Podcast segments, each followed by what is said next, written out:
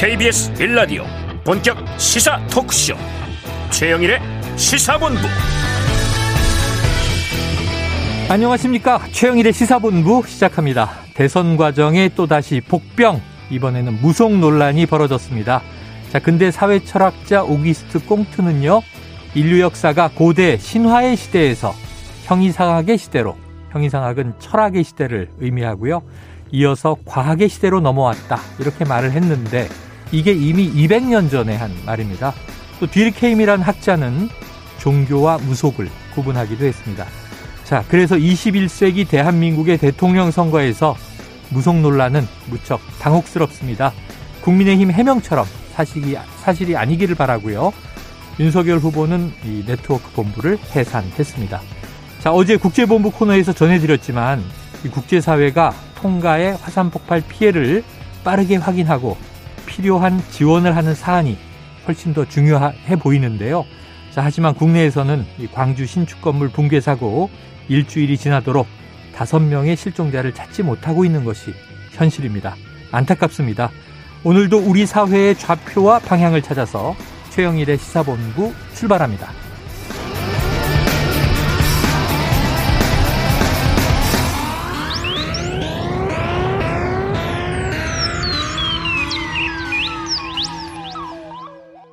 네, 1부에는요, 오늘의 핵심 뉴스를 한입에 정리해드리는 한입뉴스 코너 기다리고 있고요. 자, 2부에서는 대선 특집 기획 코너, 더 리더 대선 후보에게 묻는다. 첫 주자로 안철수 국민의당 대선 후보를 모셨습니다. 대선을 50일 앞두고 급부상한 안철수 후보에 대한 궁금증 많이 여쭤봤는데요. 어떤 이야기가 나왔는지 기대해 주십시오. 자, 청취율 조사 기간입니다. 여러분의 점심시간을 책임지는 최영일의 시사본부를 잘 듣고 있다. 이렇게 답변해 주시면 큰 힘이 되겠습니다.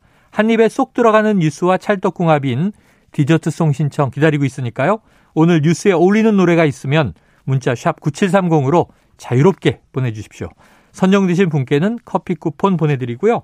오늘은 1부에서 10분에게 제 따끈따끈한 신간, 불을 만드는 경험의 힘을 개별 발송해드리겠습니다. 책을 선물로 받고 싶으신 분들은요. 빠르고 정확한 배송을 위해서 꼭 문자로 참여해 주시고요. 짧은 문자 50원, 긴 문자 100원입니다.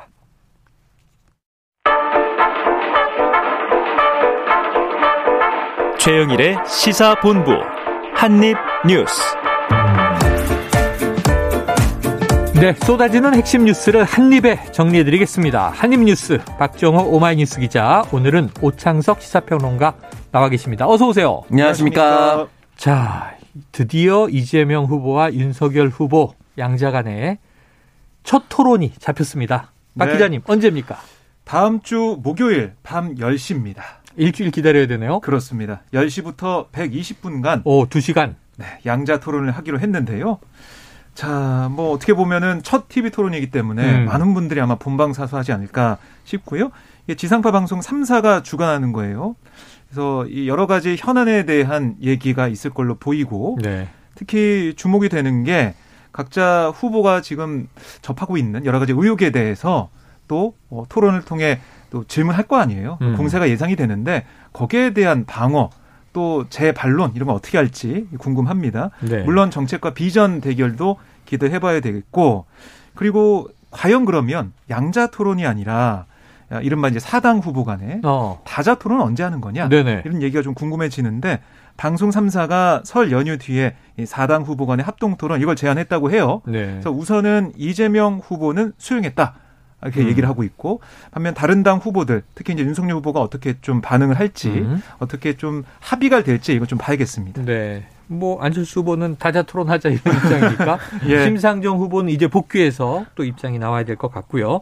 자, 우선 양자 토론 참 힘들게 성사가 됐는데 네. 오평로가님 토론에 바란다.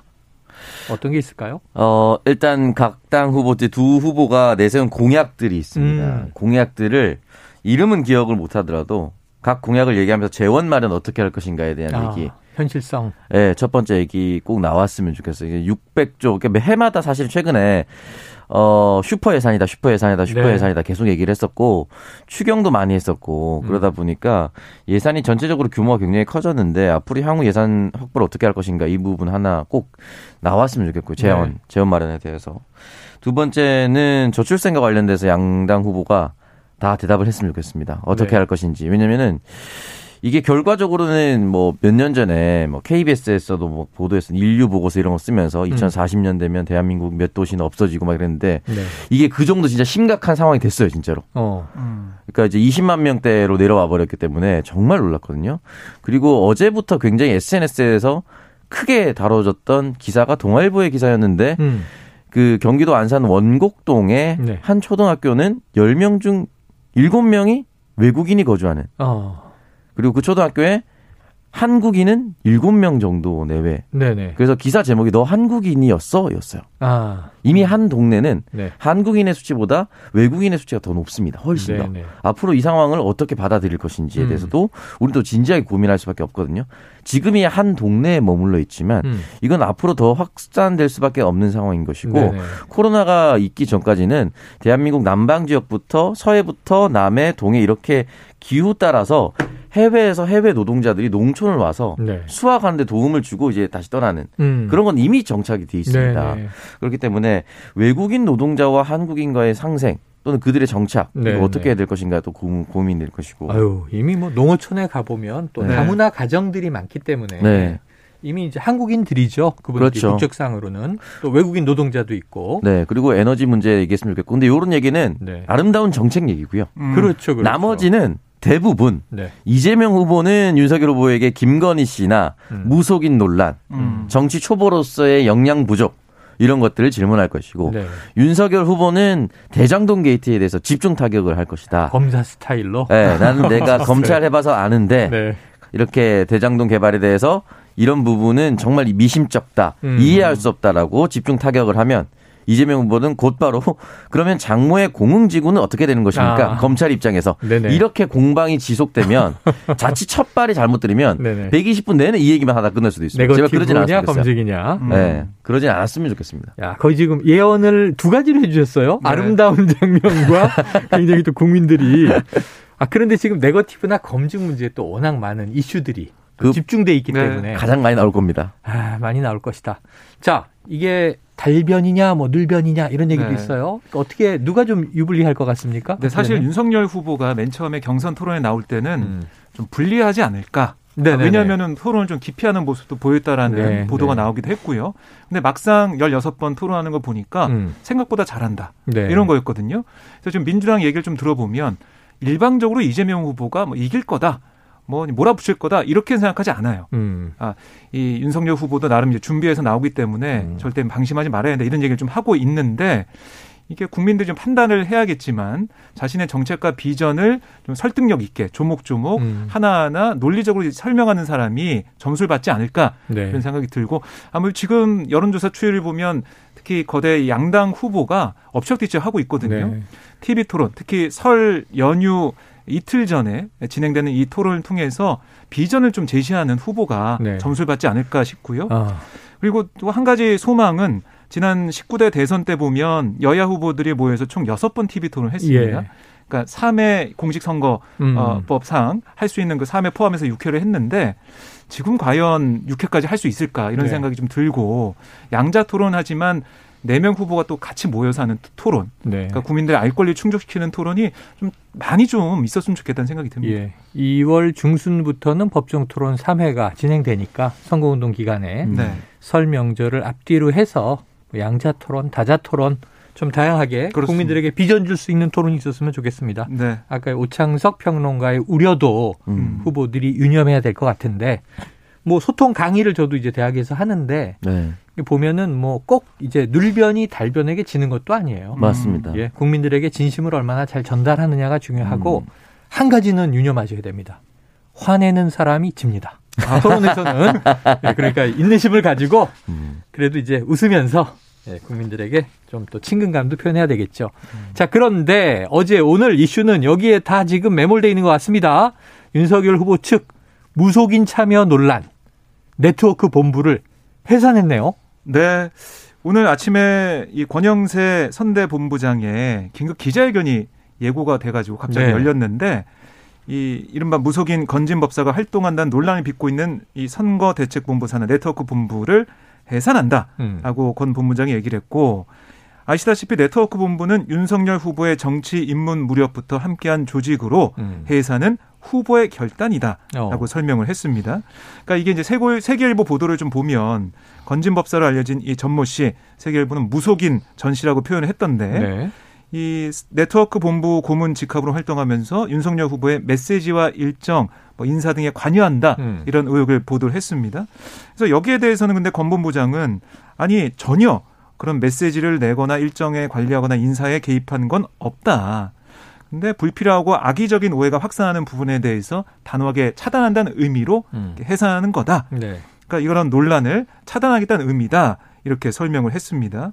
자, 앞으로 뭐 이런 그러니까 윤 후보에게 피해를 줄 수 있는 부분은 계속해서 제거해 나가는 조치를 하겠다라고도 얘기를 해서 이런 뭐 논란이 불거지는 보도가 나올 때마다 관련된 조직이나 관련된 인물들을 이렇게 제거해 나가는 건지 음. 이런 의문도 좀 들고 있는 상황인데요. 네네. 어쨌든 권 본부장은 더 이상의 논란 확산은 없는 거다. 아, 그리고 보도에 따르면은 이 전 씨의 뭐 조카나 뭐 딸이나 선대 본부 선대위에서 경선 캠프에서 활동했다고 하는데 어 그런 것은 뭐 없다.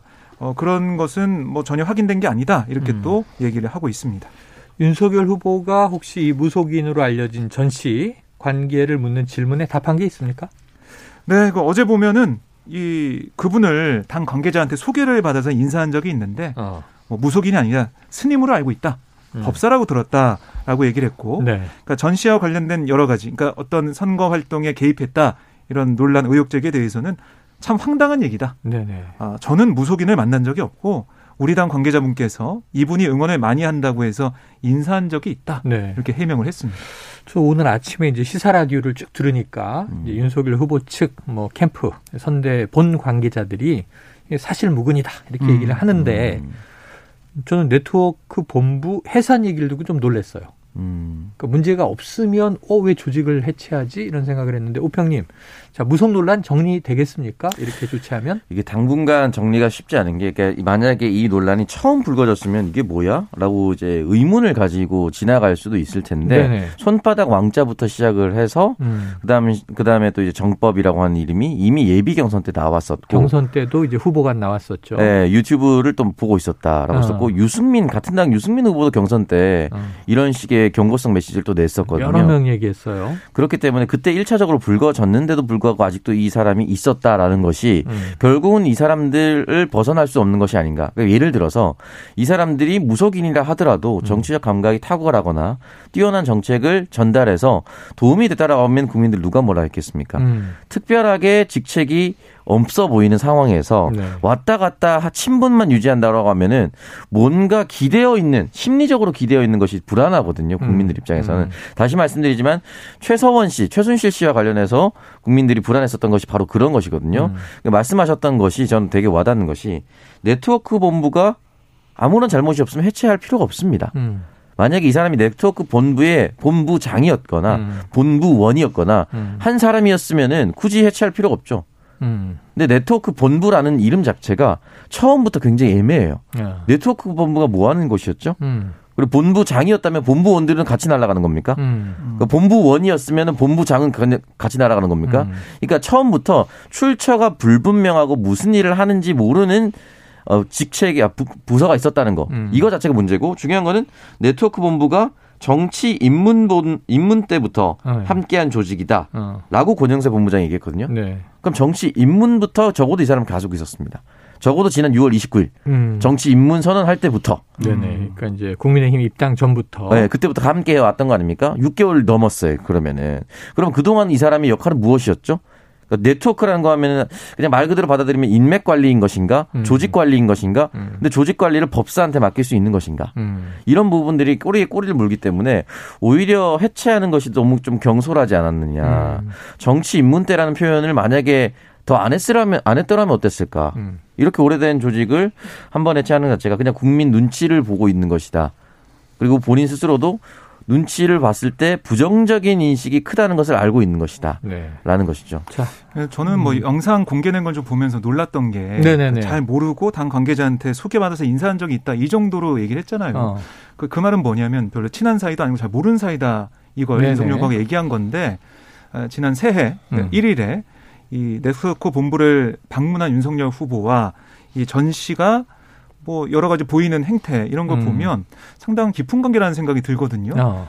그러니까 후보의 어깨를 툭툭 치고 음. 어, 뭐 동작 빨리 해달라 뭐 이렇게 막 얘기를 하면서 어. 주도적으로 사람들과 아, 윤석열 후보가 기념 촬영하는 걸 그렇게 좀 세팅하는 그런 모습을 보면서 음. 과연 잘 모르는 사이인데 후보한테 음. 어깨를 툭툭 치면서 이렇게 이끌 수 있을까라는 음. 의구심 좀 들었고요. 여러 가지로 윤석열 후보의 해명은 잘 모른다, 황당하다라고 하고 있지만 보도된 내용을 쭉 보면은 또 해체된 상황까지 보게 되면 깊은 관계가 있지 않았나라는 의구심은 계속 남아 있는 거고 특히 김건희 씨가 이번에 이 통화 녹취록을 통해서 얘기한 걸 좀 들어보면 공개된 걸 보면 뭐 나는 영적인 사람이라 그런 시간에 차라리 책 읽고 차라리 도사들하고 얘기한다. 음. 뭐 삶은 무엇인가 이런 얘기하는 걸 좋아한다 이런 얘기를 했었고 어제 또 보도된 공개된 그런 녹취를 보면 내가 신을 받거나 이런 건 전혀 아닌데 내가 웬만한 사람보다 잘 맞춘다. 어. 관상은 빛깔을 알고 보는 거다. 생김을 보는 건 하수가 보는 거다. 어. 이렇게 해서 쭉 이런 걸 연결시켜 본다면 윤석열 후보와 또 김건희 씨 좀 그쪽 방면에서는 무속과 뭔가 연결된 음. 도사가 계속 나오고 스승이 나오고 이런 걸 보면 국민들이 볼좀 불안하게 느낄 수 있는 그런 상황인 것 같아요. 자, 오늘 뭐 네트워크 본부 해산까지 이제 보도가 나왔으니까 앞으로 이제 이 무속 문제, 이 무속 논란이 좀 가라앉을지 예, 봐야 될 것 같고요. 근데 지금 이제 그 이- 사실은 김건희 씨 녹취록에서 파장이 계속 나오는 거잖아요. 또 세계일보의 이제 독자적인 네. 어, 단독 보도도 있었지만 자, 관련해서 또 하나의 문제가 있습니다. 이게 미투 발언 논란인데요. 김지은 씨, 안희전, 안희정 전 충남지사, 이 피해자죠. 미투 피해자. 김건희 씨에게 사과를 요구했다. 자, 어떤 이야기가 나왔습니까? 네, 그러니까 김건희 씨가 아, 이 이명수 기자 통화하면서 뭐라고 했냐면 뭐 미투도 뭐하러 잡자고 하냐. 아, 난 안희정이 솔직히 불쌍 하더라. 음. 아, 나랑 우리 아저씨, 그러니까 윤석열 후보 되게 안희정 편이다. 음. 이런 말한 사실이 보도가 됐고요. 네. 또 추가로 이제 인터넷 매체를 통해 공개된 걸 보면 음. 더 이제 나간 얘기도 음. 공개가 되고 있죠. 그런 걸 보면서 아, 이 김지은 씨가 아, 이 입장을 냈습니다. 김건희 씨를 향해서 진심 어린 사과를 해야 된다라고 얘기를 했는데요. 2차 가해자들이 청와대나 여당 후보의 캠프뿐만 아니라 야당 캠프에도 있다는 사실 이번에 명확히 알게 됐다. 음. 당신들이 생각 없이 내뱉은 말들이 결국 2차 가해 씨앗이 되었고 지금도 악플에 시달리고 있다. 이렇게 비판을 했습니다. 아, 그래요. 자, 이 대목에서는 뭐 보수는 돈을 주기 때문에 미투가 안 나온다. 이런 좀 충격적인 얘기예요. 네, 그 내용도 네. 있었고요. 네. 자, 그런데 이제 이준석 대표는요. 지금 2차 가해 성립이 쉽지 않다. 이런 말을 내놨다면서요. 그러니까 이게 이준석 대표의 주장은 뭐냐면 사적인 전화 통화를 했다는 것 가지고 음, 음. 성폭력, 성폭행 피해자에 대한 2차 가해란 표현 성립하기 쉽지 않다는 주장이에요. 이게 애초에 공개적인 발언이 아니기 때문에 그렇습니다. 그러니까 이 김건희 씨가 만약 공개적인 공간에서 다수를 대상으로 본인의 이런 사견을 피력해서 네. 김지은 씨에 대해 얘기했다면 2차 가해라는 표현이 성립할지도 모르겠지만 이거는 후보자의 배우자가 그러니까 김건희 씨가 김지은 씨에 대한 특정한 목적을 가지고 얘기하는 건 아니다. 네. 이렇게 얘기하면서 2차 가해가 아니다는 주장을 펼친 겁니다. 자, 지금은 음. 선대위가 네. 해체되고 지금 선대본으로 이제 슬림화됐습니다만 국민의힘 공동선대위원장이었죠. 이수정 교수도 입장을 낸 것 같아요. 네. 그러니까 이수정 교수는 김지은 씨에게 사과하는 음. 그런 목소리를 냈는데 아. SNS에 뭐라고 썼냐면 아, 안희정 사건의 피해자 김지은 씨께 끼쳤을 심적 고통에 대해 국민의힘 선대위 여성본부 고문으로서 아, 지금은 고문이군요. 표명한다. 어. 그렇습니다. 선대위 여성본부 고문이기 때문에 이 고문으로서 유감을 표명한다라고 했고요. 어. 아, 이 김지은님의 고통에 대해서 막상 세심한 배려를 드리지 못한 점 머리 숙여 사과드린다 이렇게 얘기를 했습니다. 네. 그리고 뭐 김건희 씨의 대리 사과를 이수정 교수가 한 셈인데요. 우평론가님 어떻게 보셨습니까? 이런 어, 대목은? 일단은 사적 통화인 건 맞으나 네. 중요한 거는 국민들이 바라봤을 때 어떠한 사건이 발생했을 때 중요한 위치에 있는 사람이 음. 그 사건을 어떻게 바라보느냐 이 인식이 중요한 거. 아니겠습니까? 그러니까 2차 가해가 맞다 아니다를 떠나서 음. 피해자가 발생한 상황에서 이 피해자에 대한 마음을 어루만지고 다시 발생하지 말아야 된다라는 메시지가 아니라 네. 사인 간의 공간에서 뭐 그거 아무 문제도 없다라는 취지의 발언을 한다면 이게 오히려 더 큰 문제가 아닌가라는 네, 생각이 들어요. 네. 예를 들어서 혼자 어디에 강당인데 혼자 중얼중얼거리던 걸 누군가 녹취했으면 이건 잘못될 수 있지만 음. 한 사람이 듣는 사람이 정확하게 청자가 정해져 있는 상황에서 내 의견을 피력한 거라면 네. 평상시에 나의 신념이자 나의 생각이라는 거 아니겠습니까? 음. 특히나 우리 아저씨와 나는 생각이 그렇다라고 얘기를 했던 거는 음. 그동안에 이제 흔히 말하는 윤석열 후보와도 이 문제에 대해서 몇 차례 이야기했다는 것을 우리가 추정할 수 있지 않겠습니까? 그렇다면 이 부분에 대해서 윤석열 후보자도 안희정 전 지사와 관련된 이 성폭행 미투가 잘못되지 않았다라고 인식을 하고 있다라면은 음. 공직 기강이 어떻게 될 것인가에 대한 우려가 나올 수밖에 없는 것이고 이준석 대표는 사적인 대화에서 이 부분에 대해서 공적인 자리도 아니고 이런 부분을 그 사람이 평상시에 가지고 있는 것이다라고 볼 수 없다 이렇게 했으면 모르겠지만 음. 옹호해 주려고 쓴 거니까. 근데 2차 가해 성립하지 않는다라는 단어를 쓰면서 이거 이- 이준석 대표가 2차 가해를 하고 있는 거예요. 어. 이준석 대표가 2차 가해하고 있는 네, 거예요. 네. 이게 이 바- 발언이 비록 사적인 것이었으나 시대 상황과 맞지 않고 피해자가 분명한 상황에서 이런 발언은 분명히 사과해야 된다라고 얘기했으면 대표가 어떻게든 끊어낼 수 있는 부분인데 네. 이거 2차 가해 아닙니다 하는 순간 그건 2차 가해예요. 음. 그렇기 때문에 이거는 이준석 대표의 또 말실수로 또 이어질 수도 있고 이준석 교수 같은 경우는 계속해서 이제 여성 피해라든지 네, 네. 그리고 성범죄라든지 이런 걸 처벌 강화를 계속 얘기해 왔었고 이 부분에 있어서 지금 현재는 선대위에서 이탈을 한 것은 사실이나 하나 함께 몸담았었던 적이 있었고 해당 후보자를 대통령으로 만들기 위해서 그 선대위로 갔을 거 아니겠습니까? 음. 그러니까 이 부분에 대해서는 적절한 사과의 메시지는 본인 스스로의 양심상 하지 않았을까라는 생각이 네. 듭니다. 지금 말씀을 들어봐도 이, 이 대목에 대한 미투 발언에 대한 국민의힘 내부의 또 입장과 메시지가 좀 엇갈리고 네. 있다 이런 생각이 드네요. 교통 정리가 필요해 보입니다. 아, 이제 점심 시간이니까 교통 상황을 좀 알아보고 와야 되겠네요. 교통정보센터의 김한나 리포터 나와주세요. 네, 지금 곳곳으로 사고 소식이 잇따르고 있는데요. 먼저 서울시내 강변북로 구리방면으로는 양화대교 북단 부근에서 추돌 사고가 났습니다. 2, 3차로가 다 막혀 있어서 주의하셔야겠고요. 또 일산 쪽으로는 동작대교 북단 부근에서 사고가 있었는데요. 현재는 처리가 된 상태고 동작대교부터 한강대교 쪽으로 정체는 아직 남아 있습니다. 반대 구리방면 동작대교 북단 부근 어, 다시 한번 주의하셔야겠고요. 수도권 제일순환고속도로 판교에서 일산 쪽으로는 하객 분기점 부근 4차로에서 소형 화물차 관련 사고를 처리하고 있습니다. 지금 도로 위로 운전자들 나와 있어서 더 주의하셔야겠고요. 이후로 서운 분기점에서 사고가 있었던 노지 분기점까지 5km 정체입니다.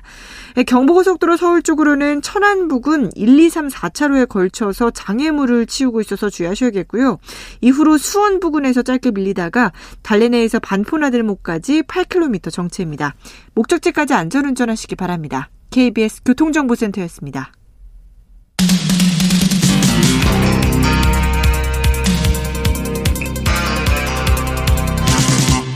최영일의 시사본부. 네, 그런데요. 지금 뭐 여야 선대위, 선대본 캠프마다 뭐 여러 인사들이 인물들이 영입되기도 하고 들락날락 하는데 지금 민주당 쪽에 보니까 현직 언론인이 영입돼서 논란이 있네요. 음. 네, 지금 민주당 이재명 대선 후보 직속 국가인재위원회가 네. 두 사람의 언론인을 영입을 했는데요. 음. 한 사람은 JTBC 이정원 기자, 아. 뭐 JTBC에서 아침 방송을 진행했던 네네. 이정원 기자고 또 한 사람은 YTN에서 뉴스가 있는 저녁, 아이고. 그러니까 줄여서 뉴이저라고 우리가 많이 불렀죠. 뉴이저 앵커였던 안기령 앵커가 영입이 됐습니다. 아, 두분 다 저는 잘 아는 분인데 아, 그러세요? 영입은 몰랐네요. 야, 네, 그렇네요. 그래서 이번에 이제 영입이 돼서 어, 두 사람의 뭐 각오는 앞으로 이제 언론인으로서 정제되고 품격 있는 말과 글로 음. 어, 시청자 독자의 신뢰를 얻었던 것처럼 네. 이재명 후보의 진정성을 전달하는데 역할을 하겠다. 이렇게 포부를 좀 밝히고 있어요. 네. 역할을 열심히 하겠다 이런 얘기인데 하지만 지금 뭐 YTN 노조나 아니면은 이 JTBC 또 중앙일보 기자들은 이 두 사람의 이 정치권에 간 이 모습, 정치 음. 행보에 대해서 강하게 또 비판을 하고 있습니다. 네, 네. 그러니까 이 여러 가지로 당장 어떻게 보면은 얼마 전까지 방송을 진행했던 그런 아, 자신의 기자들이 이렇게 정치권에 간 것에 대해서 아니 어떻게 이렇게 할 수가 있냐 음. 아, 그동안 이 언론이 가졌던 공정성 이런 것들 의심받을 수밖에 없지 않냐. 어, 특히 YTN 같은 경우는 노조에서 안기령 씨에게 동료들을 모욕한 거다 아, 이런 얘기도 네. 나오고 있고요. 민주당을 향해서도 공정하고 정의로운 정치 행위가 맞냐 이게 철회해라 이렇게 주장을 하고 있습니다. 그리고 음. 뭐 JTBC 중앙일보 기자들도 정치인 이정헌 선배라 부르지 않겠다 이렇게 얘기하고 있고 네. 뭐 구체적으로 이상직 어, 의원 지역구 출마 소문까지 돌고 있다. 아하. 어, 어떻게 이럴 수가 있냐 이런 배신감까지 토로하고 있는 상황입니다. 언론인이 정치 정계로 가는 일은 왕왕 있어 왔는데 네. 항상 논란이 되는 게 좀 현직을 떠나고 음. 일정 기간 후에 들어가야 되지 않느냐? 지금 음. 바로 언론사에 있다가 음. 사실은 청와대 대변인이나 뭐 네. 국민소통 수석도 지금 현직 언론인을 그냥 인사 발표하는 경우가 있었잖아요. 네. 이럴 때마다 논란이 있는데 우평론가님은 어떻게 됩니까? 아 이거 예전에 이제 민경욱 아, 네. 네네네. 바로 이곳에 이곳에 있다가 이제 청와대 대변인으로 아니 갔었어요. 뭐 이 회사 저 회사 여러 명 많아요. 네. 그랬었고 이제 이게 윤석열 캠프에서도 있었던 일이 음. 원일이 SBS 논설위원이 아, 미국으로 갔는데 임명장이 날아와서 얼떨결에 일단 합류하게 됐다라고 해서 SBS 노조에서 네. 선배라 부르지 않겠다는 때문에 그때 이미 한번 선배라 나왔었습니다. 부르지 않겠다. 이게 나오는 말이군요. 이게 아마 제 생각에 그 선배라 부르지 않겠다라고 쓴 후배들이 나중에 또또 다른 후배들로부터 그 얘기 또 들을 수도 있습니다. 네. 이게 사실은 법률로서 이걸 어떻게 제정해 둘 것인가 아. 이게 참 애매한 부분이 늘 있는 것 같아요. 그 고민은 나왔죠. 제도화를 해야 된다. 네, 제도화를 하거나 아니면 회사에서 네. 뭐 퇴직금의 절반을 주지 않겠다라든지 어, 뭐 이제 징계나 네, 이런 강력한 제재 정책이 있으면 그 부분이 적절히 통제가 될 텐데 네네. 그렇지 않고서는 참 통제가 되지 않을 것이다. 그래서 이 부분을 본 사안은 저는 똑같습니다. 음. 이쪽 당과 저쪽 당과 어느 정당이든 현직 언론인이 너무 빠르게 캠프로 합류하는 것. 그 음. 예를 들어서 열흘 정도 기간을 두고 합류했다는 거 아니겠습니까? 네. 열흘 두고 열흘 정도 기간을 두고 합류했으면 열흘 음. 전까지 어떤 리포트를 썼는가? 이 부분을 국민들은 관심을 가질 수밖에 없고 네네. 그 부분에 대해서 만약에 특정한 정당에 가, 어, 려고 하는 모습이 있었으면 열흘 전에 의도적으로 기계적인 중립을 했을 수도 있고요. 음. 아니면 상대 정당을 비판하는 메시지를 조금 더 냈을 수도 있고 네네네. 이런 부분을 국민들이 시각차에 따라서 아무리 본인 스스로는 똑같이 했다 하더라도 열흘이란 정도 시간이 너무 짧기 때문에 어. 국민들 입장에서 좀 오해할 수밖에 없거든요. 그렇죠. 음. 근데 또 정치권의 입장에서는 또 그렇습니다. 음. 새로운 인물이 수혈할 필요가 있는데 이게 한 한 달, 두 달, 세 달 전부터 하면 네. 이게 세 달이 지나면 새로운 인물처럼 안 느껴져요. 그래요. 그래서 시간이 또 이거는 회사가 좀 어느 정도 제재를 해놔서 이렇게 연합을 해서 서로 공동 약속 좀 했으면 좋겠습니다. 제도화가 필요하다. 예. 이참 난감해요. 한 분은 아침 뉴스 진행자로 네. 제가 1월에 출연해서 뵙고 한 분은 저녁 뉴스 진행자로 저녁에 출연해서 뵀는데 두 분 다 저한테는 언질이 없었어요. 아 얘기가 없었습니까? 자, 박정호 기자. 정치권 갑니까? 안 갑니다. 아, 안 가요? 진짜? 약속한 거죠? 아, 열흘 후에 갑자기 발표 나면 정말 신랄하게 비판할 네, 겁니다. 우리가. 지켜볼 거예요. 네. 지켜보겠어요. 자, 이제 여야 후보들 공약 얘기 좀 해보죠. 시간은 많이 안 남았는데. 이재명 후보 일자리 공약을 냈네요. 네, 그러니까 지난 11일 있었던 신경제 비전 이제노믹스를 제시하고 또 12일에는 산업 분야 공약을 내놨죠. 네. 그다음에 다시 한번 경제 대통령 행보를 이어가는 그런 일자리 대전환 6대 공약을 오늘 발표를 했습니다. 음. 6대 공약 소개를 해드리면 대전환을 통한 일자리 창출, 뭐 정의로운 일자리 전환 체계 구축, 일자리 정책 체계 정비, 기업 주도 일자리 성장 촉진, 혁신형 지역 일자리 창출, 청년 일자리 지원 네. 이런 얘기를 했는데요.